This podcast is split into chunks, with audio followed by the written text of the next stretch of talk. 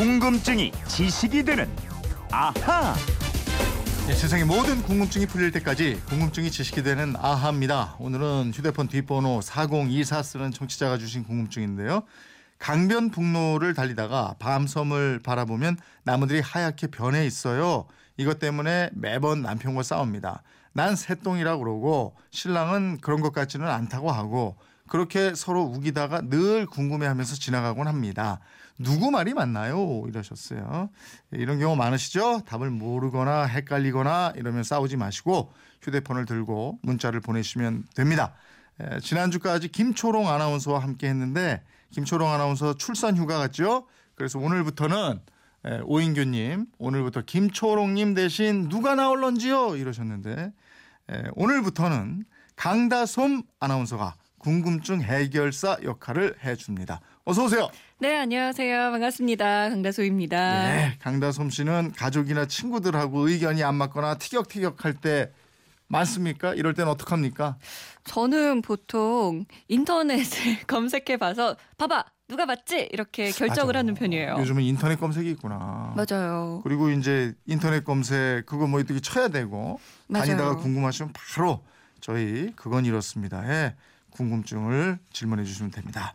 밤섬 전에 우리 저 MBC 여의도에 있을 때 보면 정말 밤섬 전체가 하얀 모습 볼 수 있었어요, 그죠? 그왜 그런. 거예요? 그게 마치 눈이 내린 것 같은 모습을 볼 수 있었잖아요. 나무가 죽어서 그런 게 아니냐 생각하는 분들도 계신데요. 아닙니다. 사실 질문을 보내신 아내의 말이 맞습니다. 하얗게 만든 건요. 바로 새의 배설물입니다. 야, 배설물이 얼마나 많길래 그래 섬 전체가 하얗게 변할 정도가? 그러게요. 네. 이 밤섬을 하얗게 물들인 주범은요. 민물 가마우지라는 새입니다. 어. 우리나라에서 겨울을 나는 철새인데요. 이 녀석들이 자주 찾는 도래지가 바로 밤섬입니다. 음.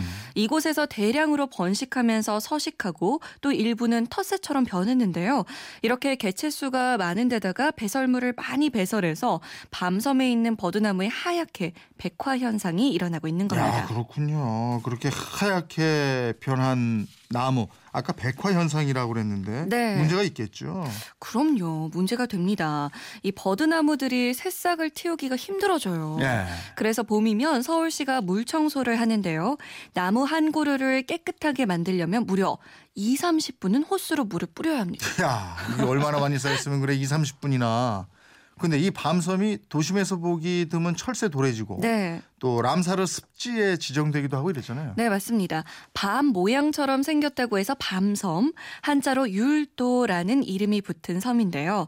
1960년대 초 중반까지도 사람이 살았습니다. 네. 이섬 사람들은 배를 만들거나 고치고 약초 재배, 고기잡이 등을 했는데요. 음. 조선 명종실록을 보면 이곳 사람들은 친척끼리도 당사자들이 마음만 맞으면 시집 장가를 들었다는 기록도 아. 나옵니다. 예. 사방이 강물로 둘러쳐진 섬이고 또 남의 이목에 띄지 않아서 그랬다는 부연 설명도 들어 있습니다. 그랬군요.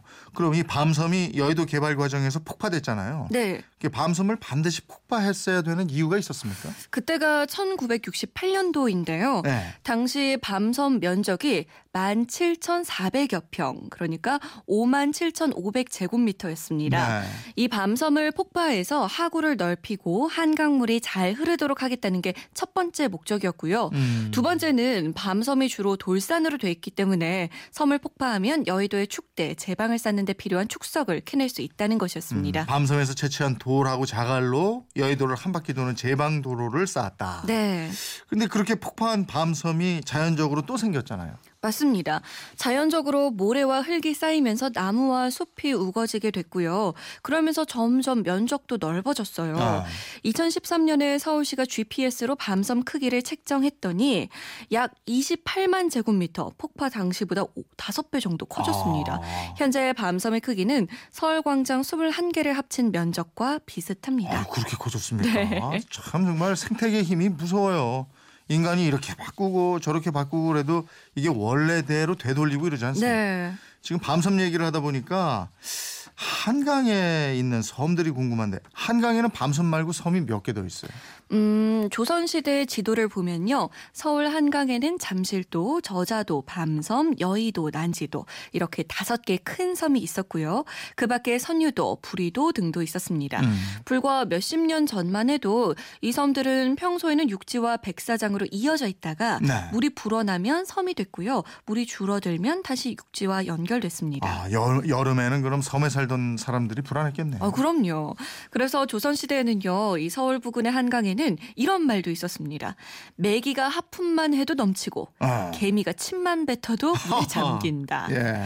이 잠실 섬 사람들은 여름철에 홍수가 나면 물을 피해서 지금의 광진구 자양동이나 삼성동 보은사로 봉은사로 대피했다고 합니다. 아, 잠시는 원래 지금의 광진구 자양동 아래 붙어 있다가 자연적으로 떨어져 나가서 섬이 된 걸로 알고 있는데 부리도는 어디예요? 이 부리도는요, 잠실섬의 서남 쪽에 있던 약 30만 평, 99만 제곱미터 규모의 작은 섬입니다. 예.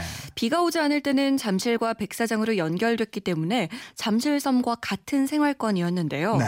큰 물이 지면 사방에 물이 들고 물 위에 떠 있는 것 같다고 뜰 부자를 써서 부리도라고 불렀고요. 음, 잠실섬 매립 공사를 할 때 같이 육지가 됐습니다. 그랬군요. 그럼 저자도는 어디에 있는 섬이에요? 이 저자도는요, 성동구 금호동과 옥수동 남쪽 한강 본류와 중랑천이 만나는 지점에 있던 섬입니다. 아, 자갈과 모래가 퇴적돼서 생긴 자연섬이기 때문에 당나무가 많아서 당나무저, 저자도로 불렸는데요.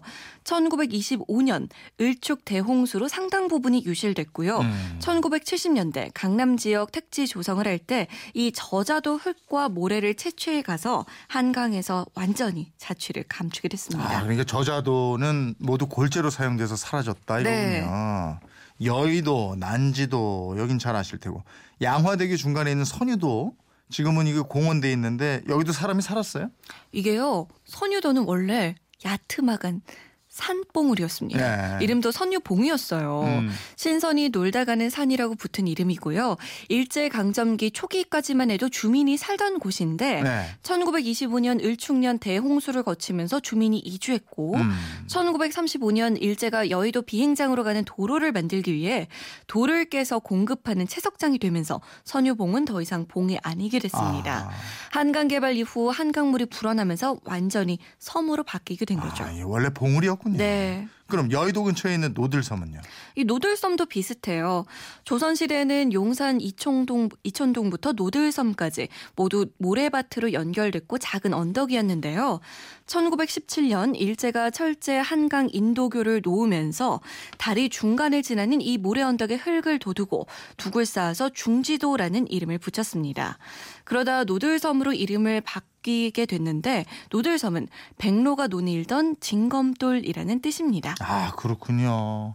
어, 질문 들어와 있어요. 5530님이 뚝섬은요 이러셨네요. 네, 어, 뚝섬은요 실제로는 섬은 아니고요 한강에 배를 대던 나루터 역할을 했는데요 지대가 낮아서 물이 넘치면 섬처럼 보일 경우가 많아서 뚝섬이라는 말을 듣게 됐습니다. 음, 예전에는 뚝섬에서 여름에 그 해수욕 같이 음, 가가지고 뭐 맞아요. 수영하고 뭐 이랬다는 얘기 들었어요. 네, 밤섬부터 시작해서 한강의 여러 섬 이야기까지 예, 서울에 그렇게 살면서도 모르던 모르고 지나갔던 게 참 많았습니다.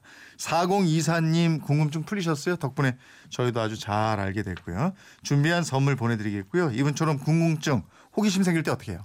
그건 이렇습니다. 인터넷 게시판이나 MBC 미니 또 휴대폰 문자 샵 8001번으로 보내주시면 됩니다. 짧은 문자 50원, 긴 문자는 100원의 정보 이용료 있습니다. 생활 속의 호기심, 궁금증 많이 많이 보내주세요. 0622님이 김초롱 강다솜 이름 참 예쁘네요. 네. 라디오라서 이름만 예쁜 사람을 꼽는 이름만인가요? 이름만이라뇨. 실물을 한번 검색해서 보세요. 이름만이 아닙니다. 예. 왠지 검색하시지 말라고 하고 싶어요. 예, 궁금증이 지식이 되는 아하 강다솜 아나운서와 함께했습니다. 고맙습니다. 고맙습니다.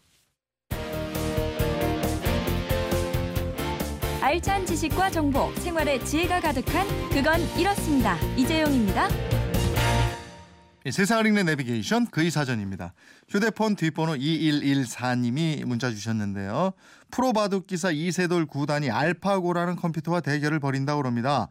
알파고가 뭔지 왜 이렇게 세계가 떠들썩한지 궁금합니다. 이러신 건데 그렇죠. 이틀 후죠. 3월 9일에 대국이 시작된다고 그러는데 저희가 예전에 일요일 과학 속 그건 코너에서 알려드린 적 있어요. 다시 한번 요점 정리해서 알려드리겠습니다. 알파고 못지않게 똑소리 나고 재치도 있는 전자사전이죠. 그이 사전에 한번 물어봅니다. 알파고